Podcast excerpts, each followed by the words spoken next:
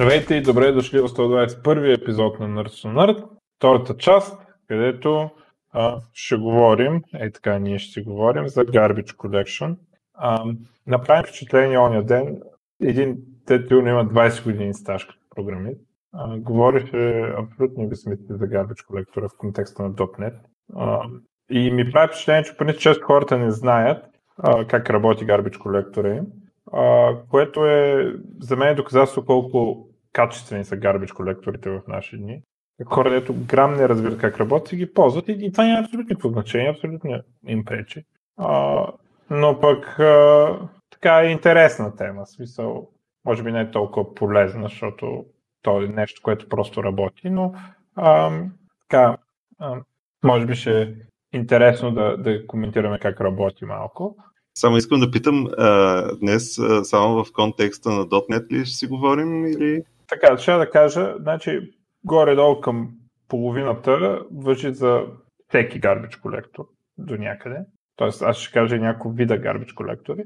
А, и като навлизаме към по а, така, специфичните неща, а, ще стане .NET, а, защото просто аз само за това знам нали, в такъв детайл как работи. А, ще гледам да казвам, да кажа горе-долу до къде е така общото. А, и освен това имате преди на някакъв специалист по гарбич колектор и може да кажа някоя глупост, особено в по-сложните части.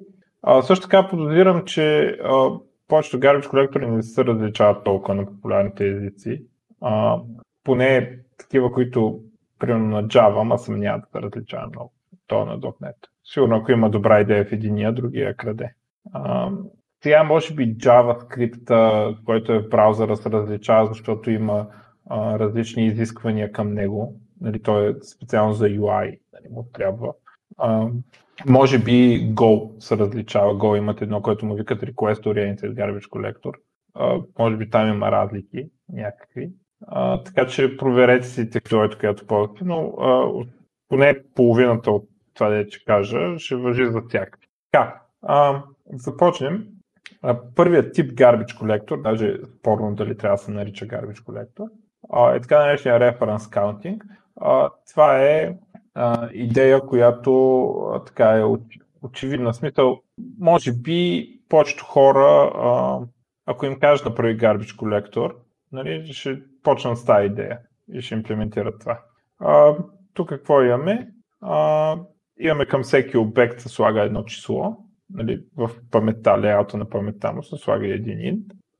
И а, на мястото, където се реферира, а, на място, където а, този обект а, се създава и така нататък, се а, увеличава, а, се вкарва код, компилатор генерира код, който увеличава тази бройка. Ако го подадем към а, метод, примерно, се увеличава тази бройка. А, ако го асайнем някъде, се увеличава тази бройка и така нататък. А, също компилатора вкара код, вкарва код, който прави обратното нещо. А, когато излезе от, нали, след като превключи извикването на метода, вкарва код, който намалява тази бройка. А, също това за методите не знам дали е вярно даже. А, но така или иначе, като го махнем от някоя property, като на някоя property асайнем друга стойност, или null, или дори да е друг обект асайнем, се вкарва код, който на, на съществуващата стоеност, преди да се асайни новата, на съществуващата стоеност се намалява тази бройка. Тоест, броят са асайментите. Когато се асайне тази стоеност на нещо, бройката се увеличава. Когато се unassign, бройката се намалява. Просто компилатор на съответните места, освен асемблер, който а, прави асаймента, вкарва и, и, и по една, една допълнителна инструкция, която увеличава или намалява тази стоеност. Когато стоеността стане 0, а, обекта, паметта за обекта се освобождава. А всъщност, къде се съхраняват тия стоености? Ами, обекта си, обекта си има някакъв лейаут, нали, някаква памет се заделя за обект. Просто се слага един инт към тази памет, който служи за този брояч. Ти ни, когато работиш с обекта, не ти я показва, ама той е там, нали? В смисъл, обекта има 4 байта повече или 8 байта повече, зависи там. А, така, това е най-елементарният garbage колектор. А, такъв в момента най-популярният език, който използва такъв garbage колектор е Swift. А, Swift използва такъв garbage колектор. Garbage колектор а, хубавото му нещо е, че е предвидим, т.е. няма паузи. Той, ако си пуснеш програмата и работи така, тя, тя винаги ще се работи така, като правиш тези действия. Garbage колектора няма да ти набута пауза. А, недостатъкът е, че той е, а, потенциално е по-бавен, а, защото има такава допълнителна операция, непрекъснато се прави. Тоест, на теория е малко по-бавен, а, нали, заради това непрекъснато увеличаване и намаляне на тази стойност, което е някакви допълнителни инструкции. Сега не, е, не е някакво значително, не е нещо. А, и по-големия му, може би, недостатък е, че ако направим следното, на обект А на някакво property, на обект А асайним обект Б и на обект Б на някакво property асайним обект А, т.е. двата обекта се реферират един. Те обекти могат да излезат от скоп, могат да не интересуват, могат да няма никаква нужда от тези обекти и, нали, и да сме ги забравили или въобще каквото и да стане. Те обекти може да ни трябват вече да, да са за garbage collection от логическа гледна точка, но на тези обекти, понеже бройката им никога няма да стане 0, понеже те се реферират един друг, те обекти ще останат за винаги. И това е форма на Object Leak или Memory Leak, а, която този тип garbage collector страда. Ако има цикъл на референциите, а, той не може да се рисовне от garbage колектора и ще се получи лик.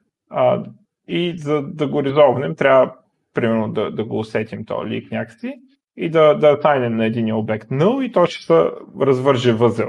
А, и така, това са му недостатъците, скоростта и циклите. А, мисля, че така това е ясно горе-долу. Смисъл, това е доста просто според мен. Ти какво ще кажеш? Да, да. А, преди да, да се върнем, да продължим с по-сложните garbage колектори, малко да говорим за там типовете, въобще различните видове обекти, които а, съществуват. А, а, имаме ги така наречените values или които им викаме value types в .NET, понеже се определя от типа, а не от някакъв друг начин. А, тя памета е разделена на две части, условно stack и heap. А, на стека седат локалните променливи, а, на методите и параметрите им. А, като всеки път, като се викне нов метод, се отделя едно парченце памет отгоре на стека, то се нарича стек, защото нали, се трупа така, отгоре му. А, и а, тая памет е, тъп, понеже компилатор знае колко точно да е, защото точно се знае в един метод колко променливи има и а, от какъв тип са и а, се знае също така колко са параметрите му и от какъв тип, т.е. може да се сметне колко памет му трябва. А, всяка променлива си има там място, offset в този stack frame. Всеки метод има stack frame.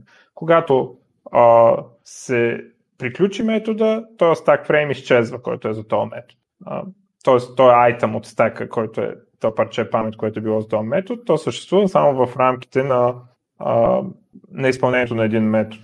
А, когато един метод извика друг метод, има два фрейма на стака. Един път за викащия метод, един път за текущо изпълняващия се. После като приключи един да се изпълнява, да се изпълнява най-горния фрейм се маха и продължава изпълнението на, на този, на по-долния метод.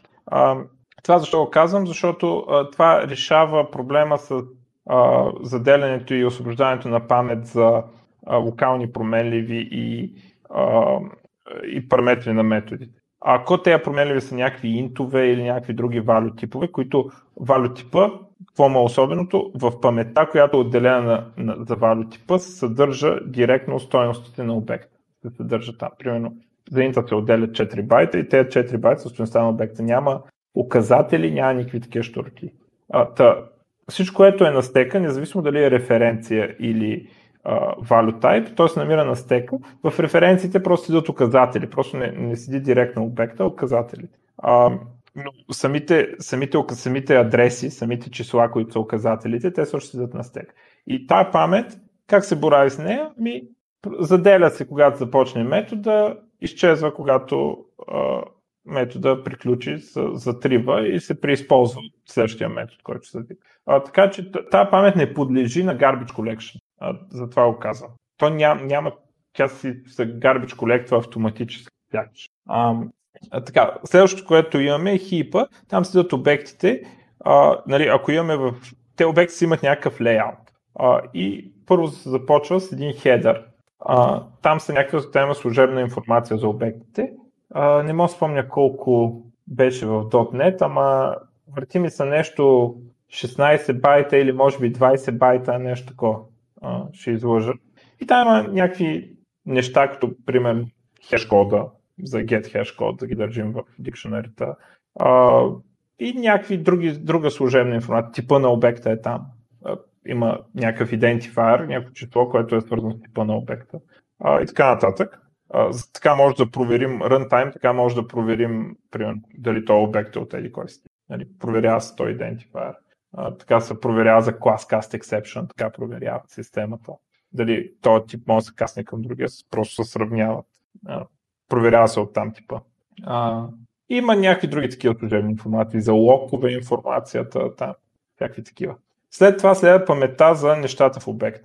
Ако имаме един int, памета седи директно в обекта. Ако имаме един string, там има едно число, нали, примерно 32 битов указател, а, което е референцията, което сочи а, към а, някакво друго място в хипа, на което се намира реално стринг. Тоест работи по същия начин, както работи стека, вътрешния леаут на един обект. И накрая, като тръгнем по тази верига от указатели, края винаги стигнем до нещо, където са асъл стойност. За стринга ще стигнем до един масив от характери, нали? където са стойност. Така, защо им викаме референции в .NET, а не указатели? Ами защото не, не, ние нямаме достъп до това число. Не мога да правим някакви сметки с него. Не мога да кажем мини 4 байта след числото и така нататък. Ние използваме референцията, след едно използваме обекта, но реално, нали, не изпо... реално какво става? Ами като направим някаква операция, компилатора взима този адрес, отива на, този, на това място в паметта и там прави а, И в .NET специално и в почти всички езици, в, примерно в C++ не е така, в C++ си казваш кое искаш по референция, кое искаш по указател да го кое, кое искаш по указател и кое искаш по стоеност да го обработваш, но в тези по-простените езици като C-Sharp, тези референции просто ги третираме като, като обекти и не правим нищо по-особено заради това, че са референции. А, просто си работим с тях. Но а, въпросът е, че обектите от референтни типове а, се намират някъде си на а. И те са те, които подлежат на garbage collect.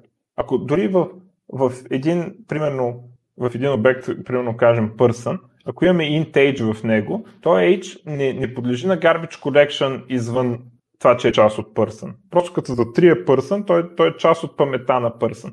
Но name на person, нали, той ще е някъде другаде в памета и ще подлежи на отделен garbage. Така, а, това за да, да знаем за какво говорим точно и кои обекти подлежат или не подлежат на garbage collection. А, сега, следващия тип garbage collection е а, така наречения Stop and Copy Garbage Collector. А, разделя се хип паметта, се разделя на две парчета, примерно по-равно. А, и а, когато се алокира памет, м- трябва да кажа за алокатор. Така, алокатора, ще се върнем за алокатор, е това нещо, което казва, когато ти напишеш new string, new person, а, което заделя памет за а, твоя обект. Сега, примерно, а, има различни стратегии за алокатори. А, да кажем една, която мисля, че един от алокаторите за C++ се използва. А, поддържа се един списък с свободното място в паметта. Примерно в началото то е едно блокче, което да кажем е 100 мегабайт, примерно. Толкова сме поискали от операционната система първоначално. И а, алокираме някакви обекти в нея. Първо е един блок монолитен. Като алокираме първия обект, слага се на първото място, колкото ни трябва после слага след него и след него. Да кажем след това, изтриваме този първия обект, който да кажем е бил 1 мегабайт. Тогава имаме една дупка на първото място в е, паметта, която е 1 мегабайт. И когато на локатора му, той създава един списък, че вече имаме две парчета памет. Едната е дупката от 1 мегабайт, а, после да кажем имаме някакви обекти, които не са свободни, после имаме да кажем още 90 мегабайта памет. Нали, и вече имаме две парчета памет. Когато му поискаме да кажем половин мегабайт памет, а, той ще види, че първата възможна дупка е свободна и ще сложи там паметта. И ще имаме вече две парчета. Едната от половин мегабайт, едната от 90 мегабайт. Ако след това поиска 1 мегабайт, то ще види, че първата дупка не става и ще мине на втората. И така ще се опитва да попълва дупките, може би от време на време ще насмете обектите или нещо такова. А, но а, има го това, че а, такива локатори на такива езици трябва да по, по необходимост са по-сложни. А, в .NET какво може да прави локатора? а, просто пише обекти на следващото място. А, когато му поискаме нов обект, докъдето е стигнал, създава следващ, следващ, следващ. Защото няма такъв момент, в който а, да изтрием едно обект. Нали, това нещо не се случва в .NET. Така че алокатора на .NET е супер прост. Просто един поинтър докъде сме стигнали, алокираме някакъв обект, дигаме поинтъра, алокираме някакъв обект, дигаме поинтъра нали, на следващото и следващото свободно място. Тоест има само едно свободно място, всичко друго място го борим като заето. Обаче в един момент, а, ако използваме тази схема, а, свободното място ще свърши и да кажем операционната система каже, sorry, пич няма повече, или програмата е така настроена, че да не взима все пак 2 гигабайта място. Ами да кажем, смята, че първо трябва да се опита да си изтрие паметта, вместо нали, да, да иска още от операционната система. А, и а, какво става? Нали, в един момент ние пишем new, примерно person, обаче няма място за този new person. Тогава се активира garbage колектора, а, за да може да освободи място преди да, да се случи а, тази беля, преди да се случи тази локация и да свърши памета и да каже, че няма памет, се опитва да се пуска garbage колектор. А, така, сега, а, следващата стратегия за garbage колектор е stop and copy. Просто хип паметта се дели на две. А, и а, алокира се, алокира се, алокира се, като свърши тази памет, Uh, garbage колектора прави следното действие. Това, между другото, uh, всъщност не е съвсем подобно. Добре, uh, garbage колектора хваща така наречените roots. Roots какво са? Roots са статични uh, променливи, статични пропъртата. Roots са променливите на текущо изпълняемите методи, на текущите методи, които са на стака, на, на целият този стак, за който говорихме преди малко, всички променливи, които са там, са roots. А, също са референции, които са в регистрите на процесорите. А, друго, друго, какво е root? В момента не мога да сета за друг тип. Параметрите на методите са roots. Взимат всички тези обекти и а, garbage колектора почва да обикаля. Тръгва да обхожда граф все едно. Тръгва, намира един обект. То обект го взима и го копира в другата, другата половина на паметта. А, продължава да, да обхожда, обхожда, обхожда, намира, да кажем, половината от тези обекти, че се използват като в момента, който ги намери, той ги копира от другата страна. А, просто проследява референциите а, навсякъде по, по, цялата, по целия граф от обект. И като намери обект, го копира от другата страна. И като приключи тази работа, декларира, че паметта, с която работим е вече втората половина и първата половина я изтрива. Да, защото не е намерил никакви референции там. Да, да, те, те са, не са стигнали там. Тоест, намира това, което се използва, копира го от другата страна. В процеса ще забележиш, че го, той го и компактва. Тоест няма дупки, нали, защото той го взима и просто си ги реди пак подред. Да, трябва да мине и да оправи референции на, на обектите, които е намерил, нали, защото те, те сочат към някакви адреси паметта, те адреси трябва да се нагодат. Нали. А, но а, процесът е такъв, че нали, копира, копира, каквото намери, всичко останало се води буклук и се изтрива. А, също така, защо е стоп? Защото спират всичко, спират всички нишки, спира цялата екзек... целият екзекюшн, докато Garbage Collector не приключи работа. След като той приключи работа и е оправил всички референции и е копирал всички референции, може да си продължи този new person, на този ред new person, къде сме поискали памет. Тя може да се алокира вече във втория сегмент, който всичко ненужно е изтрито и по-голяма част от паметта е а, освободена. А, така, Stop and Copy Garbage Collection е добър за езици, които, примерно функционалните езици е много добър. А, защото там се създава много голямо количество буклук, а, заради това, че се използват им, immutable структури от данни. А, защото когато нещо е immutable, ти на, на всяка негова операция създаваш ново, нов обект. Нали? Примерно как стринговете в .NET, Java, JavaScript са immutable. А, създаваш нови и когато всичко ти е такова, това означава, че създаваш много буклук нали, непрекъснато създаваш нови и ги изхвърляш старите и така нататък и процента буклук е много голям спрямо а, живите обекти. Тоест тази стратегия става а, много ефективна, защото а, тя, се, тя се интересува само от, реално се интересува само от, от живите обекти, а другите ги, ги замазва просто много лесно. Просто всичко се замазва. Нали? Целият сегмент от памета. А, та, знам, че чел съм някъде, че OCaml и ML езиците преди време са ползвали такъв тип garbage колектор, но имам някакво... Мисля, че в момента вече не го ползват. Не знам защо, не, не се сещам значим език, който да ползва stop и copy garbage collection. Uh, не знам какви са точно проблеми, дори функционалните езици в момента, които имат нали, то тип поведение с многото буклук, те ползват този най-популярния в момента Mark and Sweep Garbage Collector. Um, не знам каква точно е причината да, да спре да се ползва. Uh, може би не работи добре с Generation може би не, не е податлив на оптимизации за по-малки паузи. Не съм много сигурен точно каква е причината да не се ползват, но не мисля, че някой от значим език в момента ползва такъв тип garbage collection.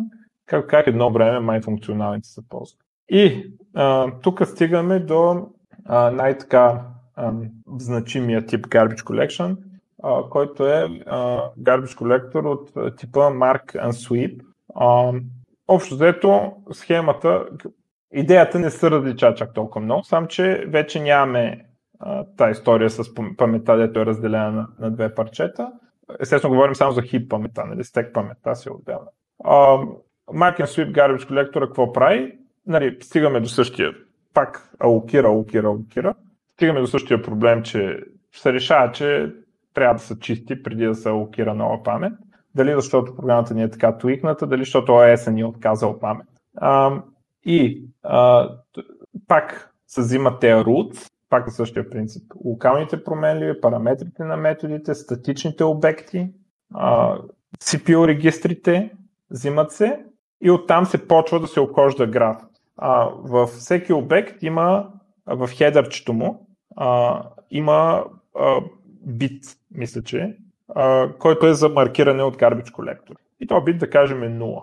И а, минава Garbage колектора, цъка, цъка, цъка и го, къде, където види обект, го прави да е единица. А, после минава по обектите и където е единица се използва, където е 0 се изхвърля явно до този обект не, сме, не сме стигнали. Това е марк фазата.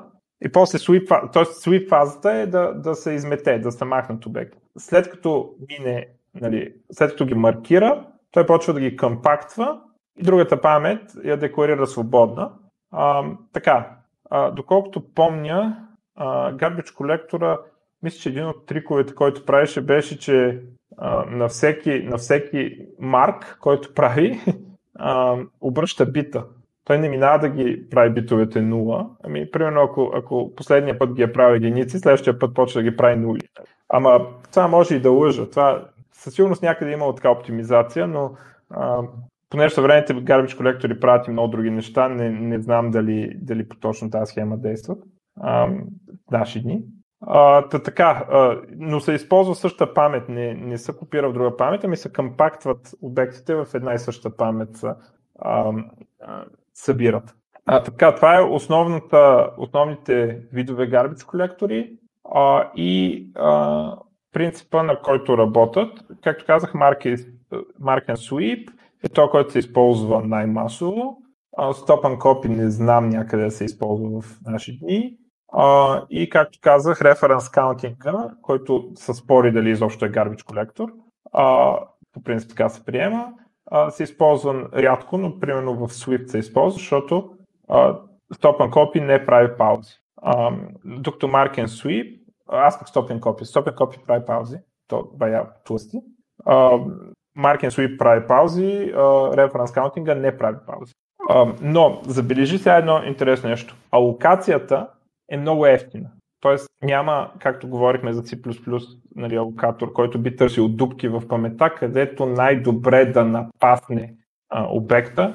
А, няма, а, няма също, не, не се получават дупки, които не могат да бъдат реклеймнати, нали, което може да се получи с C++ тази алокацията.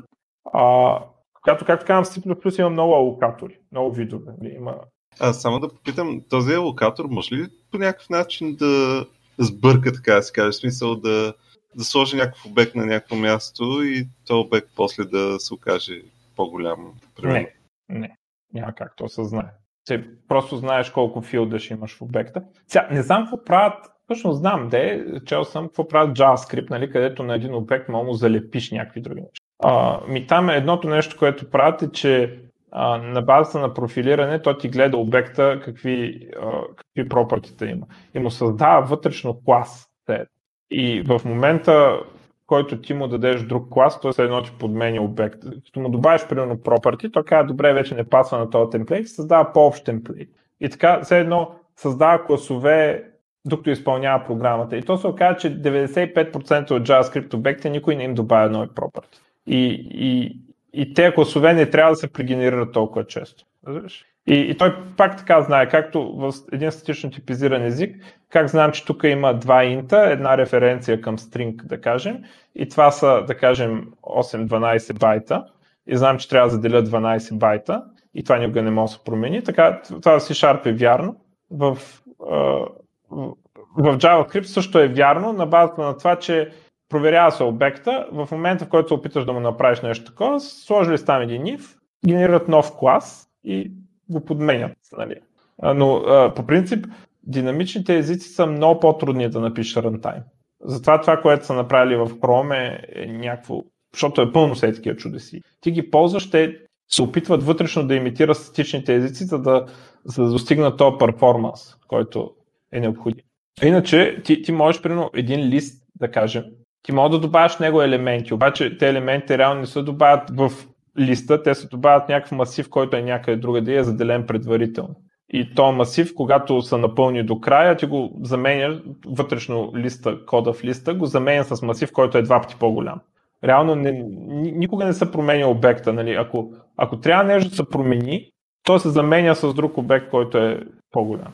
А, или, или пък просто пред, нали, листа не, не, не, то масив не расте непрекъснато, не расте на всяко добавяне, той расте а, когато се стигне до... Той, той си има някакъв капацитет, той е заделил предварително някаква памет и като се напълни, тогава вече а, се прави отвояването. Тоест, или предварително заделяш излишна памет, която да ползваш после, когато ще пълниш обекта с нещо, или като се напълни, го променяш. Като се напълни тази памет, правиш нов обект и вътрешно листа си променя указател или повече да сметне, зависимост от това, как точно са патърните на локиране на памет. А, и, а, но, но една програма, която има юзер интерфейс или потребителя я вижда, а, него, примерно една игра. Ти не искаш а, да вървиш с 100 кадъра в секунда и а, по едно време да ти спре за цяла секунда играта, да ти, да ти замръдне, нали, докато работи Garbage колектор. Много по-хубаво е да вървиш 60 кадъра секунда и да вървиш 60 кадъра секунда. Какво, какво значение има, че средното на другата програма е било примерно 80 кадра или нещо такова.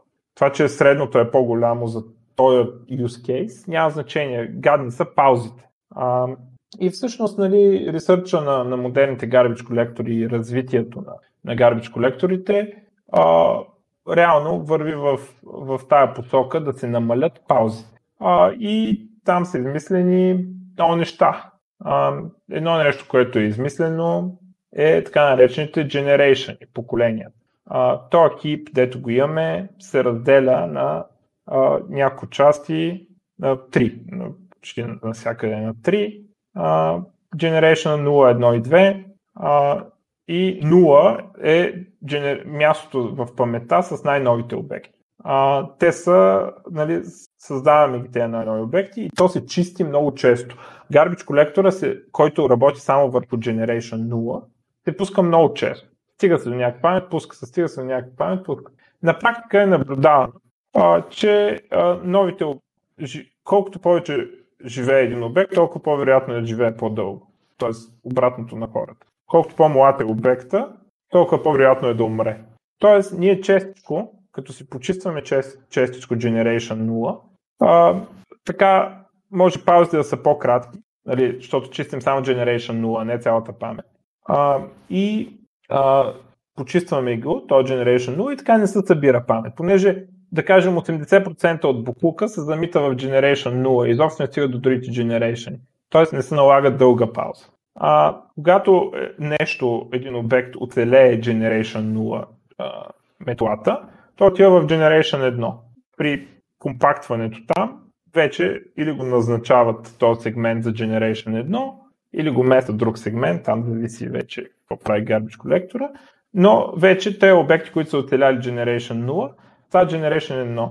Но въпросът е, че в нормална програма много, много голям процент от буклука изчезва в Generation 0. И така Generation 0 може да се пуска често и е много кратка паузата там. Нали, не в смисъл няколко милисекунди работи това нещо. А, така, от време на време се пуска също упражнение с Generation 1. Сеща, че колко, който оцеля от Generation 1, се минава в Generation 2. И от време на време се прави Gen 2 Garbage Collection или Full Garbage Collection, дето нали, прави голяма пауза, а, нали, тя е голяма, надявам се не е голяма, по-голяма пауза и чисти всичко. Нали. А, така, и това е единия начин за намаляване на паузите. А, сега, тук логичният въпрос е, що 3 Generation, що не са 7 или 2. Ами, хората са пробвали и се оказало, че е най-добре с 3. Програмите и паузите, програмите не са станали по-бързи, паузите не са се намалили, когато ги увеличавали. Явно начинът по който пишем програми, може би човешкия мозък мисли, патърните на локация и на, на обоключаване на, на тези референции да не са вече, да не се използват, а, са такива, че при 3 generation се получават най-добре. А, да, по принцип, сигурно ако изкуствено създаваш патърни на локация и, и, и създаване на букви, може да направиш такива, при които 7 generation ще са най-оптимални, но това не са реалистични програми. А това по принцип може ли по някакъв начин да се настройва? Не, не. Това е настроено от писателя на Garbage Collector. В смисъл, те, те те експериментират, форкват си оттам и не, не можеш да си настроиш колко generation имаш. Yes. А, така. А, следващата стъпка, а, която се случва, а, е да хрумнало име, дошли са многоядрените процесори и е хрумнало едно от нещата да си направят а, нишка за гарбич колектора или те направо първото нещо, което са направили е, че а, всъщност това не мога да си спомня така на а, а, тук не мога да, да си спомня за на .NET има два, garbage, два мода на Garbage Collector, един се нарича Workstation, другия сервер. А, и сега не мога да си спомня кой в кое беше, но а, а, дошла им идеята, нали, че вече имаме много нишки и така нататък. А, и какво подобрение могат да направят с нишките? А, така наречения Background Garbage Collector. А, той какво прави? Той си нещо си чисти в Gen 2, пуска се една нишка, която Gen 2 такова го обхожда и нещо му чисти, а, докато другите нишки, които вършат работа, си работят. Нали, те си алокират памет а, в Gen 0, а, дори могат да си пускат там garbage collection и така нататък на, на този generation. Те някак се синхронизират тези неща, някаква луда магия е това. А, но а, това какво позволява? Позволява да се прави някакво, някаква форма на чистене, а, докато програмата работи. И а, реално какво става? Това нещо работи в background, а, background garbage колектора и а, когато стигне до някакъв момент, само за съвсем малко паузира другите нишки, за тази работа, която не може да я свърши без да, без да пауза а, другите нишки. Сега, не съм много сигурен как работи алгоритмите, но това е начин за, това се нарича background garbage collection и намалява паузите, но а, до сега не съм чул за garbage collection, който може абсолютно да елиминира паузите, но може да ги намали по този начин допълнително. Тоест да свърши голямата, голямата част от работата, да я свърши предварително и, и накрая да паузне само за малко. А, така, а, другото е вече, другите неща, които се случват е Garbage Collector ориентиран към някакви неща, някой, някакъв вид use case. А, примерно .NET има Workstation GC и Server GC. Сега Workstation нали, прави горе-долу това, има Background Garbage Collection, а, това е докъде сме в момента в ресърча там. А сървърното GC а, има други интересни а, феномени там. А, GC първо има отделен хип за всяко ядро на процесор. И background garbage collector нишка и garbage collector нишки за всяко, за всяко ядро си има хип с прилежаща нишка, а, които си правят garbage collector там. А, и а, има начини а, да, да се събира в единия хип или а, когато когато са тригърне Garbage Collection, а, този, те, те нишки работят паралелно и обработват хиповете и така така Garbage Collection минава по-бързо, защото много ядра го обработват. Сега това може би не е много желателно за сега на Workstation, защото нали, в крайна сметка на Workstation то не е целият сървър т.е. не, не е целият компютър за твоята програма. А, но може би сега с увеличаването на, на ядрата на процесорите, при AMD нали, ти продават десктоп процесори с а, по 8 ядра най-малко, а, може би това, което ще се случи е, че някои тези идеи ще почнат да, да преминават към Workstation GC-то. Т.е. ще се окажат практични. Нали? Се окаже, че искаш така да ти работят програмите. И може да се стигне до момента, на всичкото отгоре, колекшените са с най-високо priority. Проблема, ако си пуснеш сервер Garbage Collection на десктопа в момента е, че представи си да имаш 12 ядра и 12 нишки се пускат с най-високо priority да, да чистят и цялата ти не само програмата ще замръзне, ами и Windows ще замръзне. Та, това, са, това е така а, един начин, в който а, се опитва да намалят паузите на сървъра. Разбира се, сървъра се държи сякаш целият компютър е за него. Целият компютър е за това приложение, което обикновено е истина. Да, нормално. Да. А, но с Workstation има малко по-различни цели. Аз казвам, че нали, garbage колекторите не са еднакви. Не, не всички garbage колектори са еднакви, защото целите са различни. А, Go, примерно, много се хвалят с, те, с техния um, Request-Oriented Garbage Collector. Uh, те, тя, при тях, да кажем, че са едни от най-добрите в това сървърите им да, да не паузат. Реквеста да не се забавят заради Garbage Collection по средата. Uh, предполагам, че .NET оптимизира за различни use case, може би и .NET са въвежда някакви неща, свързани с реквести, особено сега, в тези времена. Нали? Но uh, Go какво правят? сега аз не знам какво правят точно, не знам как точно работи, но си а, предполагам, че правят нещо от сорта да тригърват Garbage Collector като а, приключи реквеста или пък да имат отделни сегменти памети за всеки реквест и да разчита на това, че много рядко данните от един реквест реферират данните от друг реквест. Тоест, може много сейф чистене да се направи. Или може би дори алокатора ги маркира по някакъв начин не знам, сега са, никога не съм поглеждал как работи този Garbage Collector. Просто брейнстормвам тук. Но, но това, че знаеш, че патърнът ти на употреба е такъв. Идва request, създават се много обекти, приключва реквеста, нито един от тези обекти не ни трябва. Забележи, че това не е задължително вярно. Какво ще стане, ако сложиш нещо в общия кеш от този request? Не мога просто да се изтрият така. Но има, те са направили някакви оптимизации, свързани с този тип употреба. А, и той, Garbage Collector, той не се бори за throughput, бори се да няма паузи, паузи да са между реквестите.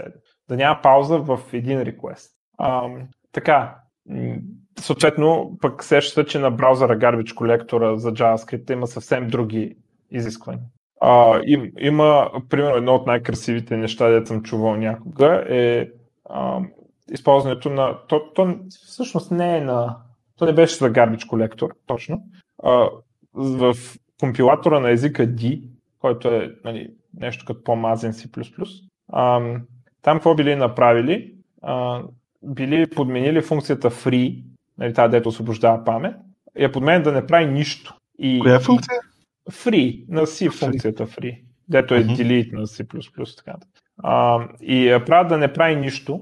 И реално какво се получава? А, увеличават примерно с 30% производителността на компилатор. Сам, че нали, те, в разни библиотеки и в целия компилатор паметта просто не се освобождава. Обаче няма значение, това е компилатор. Как работи компилатор? Пуска се, прави нещо и гасне. И спира да работи. И, изведнъж се оказа, че ми, мен не ми пука, че не се освобождава памет в компилатора. Той ще свърши работа и ще се спре. Нали? И, и се оказа, че подобрява значително перформанса на компилатора а, и да, компилатора, максималната памет, която харче е малко по-голяма, но голям прас. И разбира се, това е с алокатори и такова. А, но и с Garbage Collector могат да се правят такива трикове. Ако знаеш, че си някаква конзолна програма, дето е някаква команда и веднага приключва, що да не направиш такова нещо? А, а, сега Java от много време има Pluggable Garbage Collector. А, в .NET съвсем скоро има Pluggable Garbage Collector. И в Java има там пет вида garbage колектори, дето може да избереш кой да А, те Workstation и сервер, те бяха хардкоднати за .NET, сега доколкото разбирам ще минават, може и да бъркам, ще минават в този модел, а, все едно да си ги избираш. Ти сега си ги избираш, обаче те сте написани предварително, сега ще използват апитата там, които са, за да можеш да се плъгнеш към Garbage Collector. А, така, следваща така хитрина, която а, ползват съвременните Garbage Collector. Тук вече сме в .NET територия, не съм, не съм 100% сигурен другите дали правят такива неща. .NET има така наречения още едно парче памет, а, което е наречено Large Object Heap. Uh, large Object Heap, там отиват големите обекти, което е дефинирано като 85 000 байта. Тоест това са масиви и стрингове, то друго да стане такова, няма как да стане друг обект. А, забележи, че примерно, пак, пак искам да, да подчертая, че примерно, когато имаш един лист, обекта лист не е голям. Вътре в него има референция към масив, който се намира на съвсем друго място в паметта, който потенциално той е голям. Да, да. Нали, да. Тоест, обектите от тях пълзат референции на всяка един обект, че ние мислим за него като голям, защото да кажем, ние казваме, този лист е голям, защото с него съм сложил 50 000 айтема.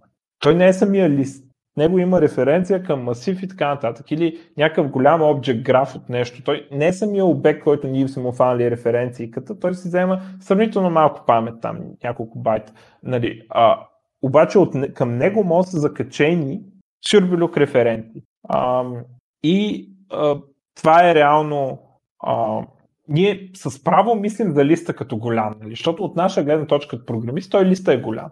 Ако изтрия листа, всичко ще се изтрие. Но само да кажа, че, нали, искам да кажа, че за Garbage Collector той не ги вижда така неща. Нали?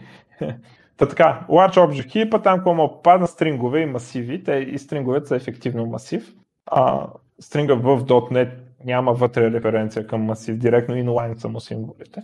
А, така, и те отиват, те по-големите отиват на така наречения Large Object Heap. Сега, измерили са, може би правилно, може би не, а, че далавера те обекти да ги местим някъде другаде и да не, да не са баш като част от другия Garbage Collection, т.е. да не са част от другите сегменти на Garbage Collector, там Gen 2, Gen 1. Така, мисля нещо отделно. А, и какво става там? Там отиват големи обекти. А, Garbage Collector там прави нещо като това, дето говорихме за си алокатор. Маха го, не кампактва. Защо? Защото кампактването на такива големи обекти е скъпо. Трябва да се копира много памет. И скъпо, демек бавно. А, и там той пробва да прави тази магария с C++, пази си списък от дупките в Large Object Heap и се опитва новите обекти, като му кажеш дай ми един масив с 85 000 елемента, той се опитва да го натъкне в някъде, където има дупка. Сам, че това води потенциално до fragmentation, до а, да се появят дупки. А, и до мисля, че до .NET 4.5 или нещо такова, а, нищо не можеш да направиш по въпрос. Имаше случаи, дето паметта може да ти свърши, въпреки че нали, ти не ликваш памет. Обаче, начинът по който се събират дупки в Large Object Heap се стига до момента, в който тази памет не може, няма къде да се локира обект, въпреки че технически имаш повече байтове, те не са continuous, не са едно блокче и няма как да сложи обекта там.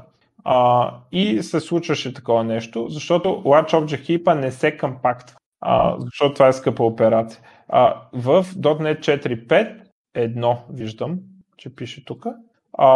Има а, начин да се направи това. Дига се един флаг и при следващия Garbage Collection, а, Garbage Collector ти, с, в кода си а, казваш компактни ми и Large Object Heap, нали, като пуснеш Garbage Collection. А, и така, тогава Garbage Collector почва да ги мести тези обекти, освобождава паметта и тук ни казват може би един ден ще почнем да го правим автоматично. То това не е, че те не знаят как напишат кода, който да го прави автоматично. Това е, че не могат да направят хубави евристики, по които да се разбира кога това нещо ще помогне на програмата и кога ще й пречи. Затова в момента не го прави автоматично. И както казах, стигаше се до тази глупава ситуация, в която имаш памет и не мога да използваш, но с този switch, с този флаг, вече може да се лекува тази ситуация. А, и а, така е, това е Large Object Heap. Ам, какво друго имаме? А, може би да поговорим а, Garbage колектора, за това викане на Garbage колектора, дето някои хора се кефат. Да, специално исках да, да питам по този въпрос. Да. А, може да го поръчаш. А, някои хора, а, той аз съм го виждал написано, даже едно време така смисъл, защото беше написан. А, можеш да го викнеш обаче не било гарантирано, че ще се викне нещо такова и кога ще се викне. А, това не е вярно. А, това, което прави а, викането на а, е, че той ще поръчва Garbage Collection, но го поръчва на друга нишка. Тоест той го поръчва на GC нишката и а, не се знае на кой точно, колко точно още реда на, от кода ще се изпълнят в твоята си нишка, преди да се свичне на другата нишка. Това не значи, ти го изкоман... Това не значи не е команда към Garbage Collector, това не значи е препоръка. Това е команда, но просто трябва да операционната система да даде време на, а, да даде време на нейната нишка. А, така, а, но си го пуска. Тя, защо не е добре? Защото Garbage Collector се прави някакви евристики. Той си мери колко обекта е а, изтрил последния път. Примерно, ако изтрие много малко обекти, той гледа да изчаква малко повече, защото забележи, че марк фазата трябва да мине през всичките обекти. А, тоест, той вижда, че е изтрил много малко обекти и казва, аз ако се пусна след много малко време след това, сигурно ще, ще изтрия пак малко обекти. Да, Дай да изчакам време. малко повече. Да, дай да изчакам малко повече, да се събере малко повече буклук, да има за какво да чистя, както и вкъщи правим. Поне аз го правя. нали? А, и Garbage Collector така се самотуиква. Ако а, види, че а, е изтрил малко обекти, си увеличава времето до следващото чистене. Ако види, че е изтрил много обекти, почва да се пуска по-начесто. А, и той така се нагласи. Реално ти като го викнеш, почваш да му прецакваш тези сметки. И се окаже, че му пречиш повече, отколкото му помагаш. Но този метод е оставен, защото наистина може би има ситуации, в които ти поради някаква причина знаеш, че в момента програмата е и какво си, примерно. Не прави нищо да кажа. Ти знаеш поради някаква лойка в програмата. Примерно, програмата ти е игра и в момента лодва. И ти знаеш, че на края на лодинга може да викнеш едно, да, да не вземе някой да го прави на този съвет, аз не знам дали така се прави. На края на лодването може да викнеш един GC Collect, за да може после стартира играта и почне да показва графика, да няма паузи. А пък, примерно да кажем, лодването е създало много обекти, нагласило ги и е създало много буклук. Може би тогава е добре да му подскажеш, може би, не знам. Въпросът е, че не знам дали това с играта е такава ситуация, но а, със сигурност такива ситуации съществуват, които ти като програмист, заради самата ти, самат, самия вид на програмата, самия флоу, който юзера следва, знаеш, че тук, след като си изпълнил тази операция, си създал много буклук и в същото време, дълго време след това няма да имаш буклук, нали? И, а, или юзера ще гледа, или има време, в което юзер няма да гледа и може да го използваш за GC. Но общо взето е добре да, да го имаме този проблем преди да го решаваме, така че не, не ходете да си пишете uh, GC Collect наляво надясно, нали? защото ви се струва подходящо. Uh, има профайлинг API, има uh, някакви хинтове, които му се дават за латенсито, дали предпочитаме uh, по-голямо или по-малко латенси, е такива истории.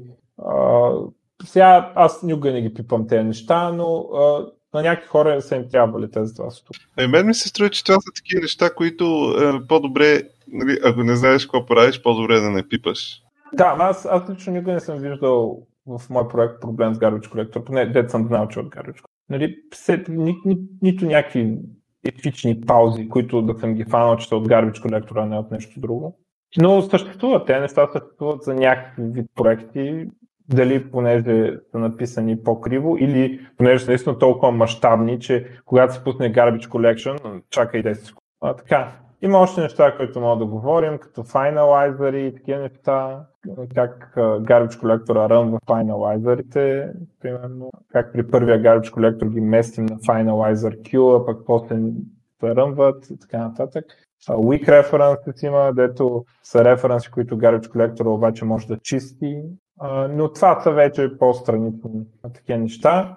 И както казах, особено за по-сложните неща, ако ще правите нещо, проверяйте, но не съм никакъв експерт по garbage колектори. Но така, надявам се да разбра. Значи най- най-важното е как стават нещата на Mark and Sweep Garbage Collector. Опитваме да създадем нов обект, по някаква оценка няма памет, дали от операционната система, дали а, просто Garbage Collector е решил преди да пита операционната система за още памет да, да направи малко почистване. А, паузва се нишката, чисти, почва, взимат се roots, roots са локални променливи, на всички методи, които се изпълняват в момента. Не, не, не само на текущия метод, ами на метода, който е викнал този метод и на неговия метод, който на всички методи от call stack, локалните променливи, тяхните параметри, всички статични пропъртита там и чудеса а, и а, регистрите на, на CPU-то. Оттам се тръгва да се обхожда графа на референциите, маркира се, после се мете и се кампактват, т.е. те, които са маркирани са живи, останалите са буклук, компактва се, всичко друго нули. Нали? И се почва да се локира там. А и трябва да има една фаза, в която оправя референциите. Нали, като, ги, като ги компактва, той реално ги мести наляво надясно и трябва да оправи всички референции към него. Това е Garbage Collector общо взето. Ами, супер. На мен беше много интересно, защото аз тия неща не ги знаех много-много. точно от тия потребители, за които споменах в началото, че просто са го оставили да работи. Той си работи, не? Да, и той си работи, но все пак наистина по-много е хубаво, когато човек разбира дори нещо автоматично да, е, да, да има представа какво се случва. Да, и между другото да кажа, вместо да му помагате на Garbage колектора да, да колектва, ако имате някакви проблеми с памет, по-добрата стратегия е да се опитате да се намалите локации. Да се опитаме да използваме value type, където може да се има, примерно да кешираме обекти, да правим пулинг на обекти. Примерно, какво е пулинг? Ами имаме един масив от пърсани, да кажем, и като ни трябва нов пърсън, вместо, сега този пърсън е много тъп пример, нали, но а, има други неща, които може да е по-смислен пример. Вместо да, да създаваме нов пърсън, взимаме един пърсън от тея, слагаме му пропъртата, които не интересуват, или го зануляваме и го даваме него.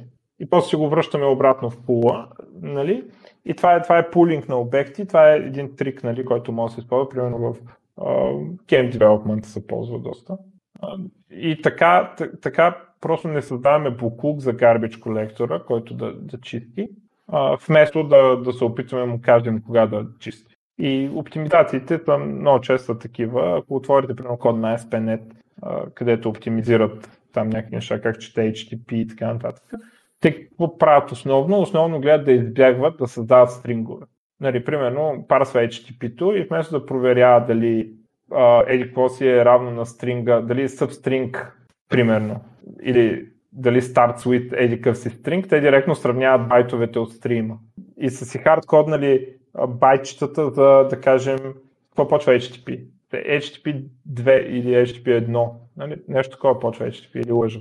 HTTP заявка. После са направили пост. Пост са, примерно, пост, get, е такива неща. Те са ги направили на, на байтове, на константи от байтчета такива и ход да ги сравняват. Нали, не, не, не, не, не го сравняват като стринг, ами като някакви такива, защото те не са локира, те са value types. Е такива неща нали, стават истинските оптимизации, когато не занимаваш garbage колектора, не когато му подсказваш. Да. Добре, ами това ли сме? Еми мисля, че стабилно така обяснихме. Дано се разбра. Ами, аз го разбрах. Е, щом ти си го разбрал. Аз съм го разбрали. Да. Както казва Найден, защото ти си го разбрал, значи всички са чупи. да. Нали знаеш тази история? Знам, знам. А, добре. Добре. Еми така, пускай музиката тогава. Пускаме музиката. Благодарим на всички, които слушаха до тук и ще се видим следващия път. Не, няма да се видим, ще се чуем. Да. За сега няма да има видео. Даже не знам дали изобщо някога ще има видео в нашия подкаст. Няма, аз на тея от DFBG подкаста. Нали, аз им го слушам по принцип и пуснаха един епизод с видео. Значи пуснаха един епизод с видео, в който нямаше значение видеото, гледаха им самутрицата. Него си го изслушах. Пуснаха, обаче, когато пуснеш епизод с видео, почваш да изкушаваш да показваш нещо на това видео. И следващия епизод се бяха изкушили да показват някаква програма. И аз тръгнах да го слушах тръгнах да правя нещо друго, изпуснах какво са показали, после връща и търси къде е и като стана втория път, това го затворих просто. Много аз да подкасти с видео. Еми, да, аз особено подкасти, понеже слушам само в ап. И да. не, изобщо видео за мен не въжи. Добре, айде, пусни музиката. Пускам. Чао.